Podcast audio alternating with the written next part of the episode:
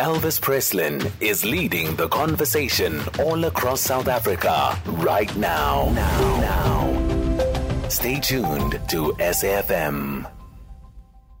The Competition Commission Tribunal has approved Takatso Consortium's proposed acquisition of the 51% stake in SAA. The approval paves the way for the consortium to get involved in the operations of SAA and make capital injection into the struggling national airline.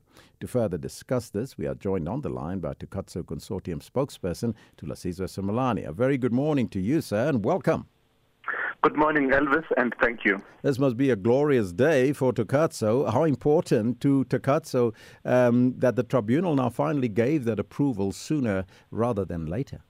It's certainly a historical development, uh, Elvis, in, in as far as this transaction is concerned, and also in as far as the intentions and the objectives around uh, a sustainable uh, SAA run on commercially sound, uh, agile, and competitive uh, principles is concerned.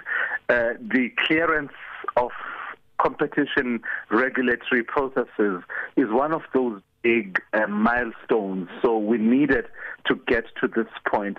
At this point, getting the clearance from the competition tribunal leaves us with uh, just the requirement to fulfill uh, those, uh, certainly one of the conditions, which is the divestiture uh, of the minority shareholders. And then once we attain that, we will have cleared completely uh, the competition regulatory stage of this process, setting us on a path where we can see uh, what remains to be done uh, before we get to the finish line, the uh, go over the line uh, and reach the deal financial closing. So it really is a historical development. So talk to now, talk to us now about the short and the long-term plans after Takatso for SAA. Well, the short term plan, in as far as this transaction is concerned, is certainly for us to uh, continue with the engagements uh, between shareholders uh, to ensure this divestiture of minority shareholders. As you will have seen, uh, that that's one of the uh, orders, one of the requirements, one of the conditions. Mm. From the competition tribunal, and it's certainly a very important one in that it is uh, the condition that says there can be no implementation of this transaction until this divestiture is is uh, is completed.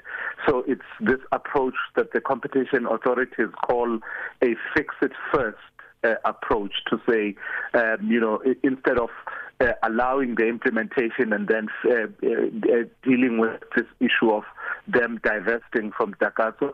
Actually, they would prefer that the divest, uh, divestiture happens before we implement.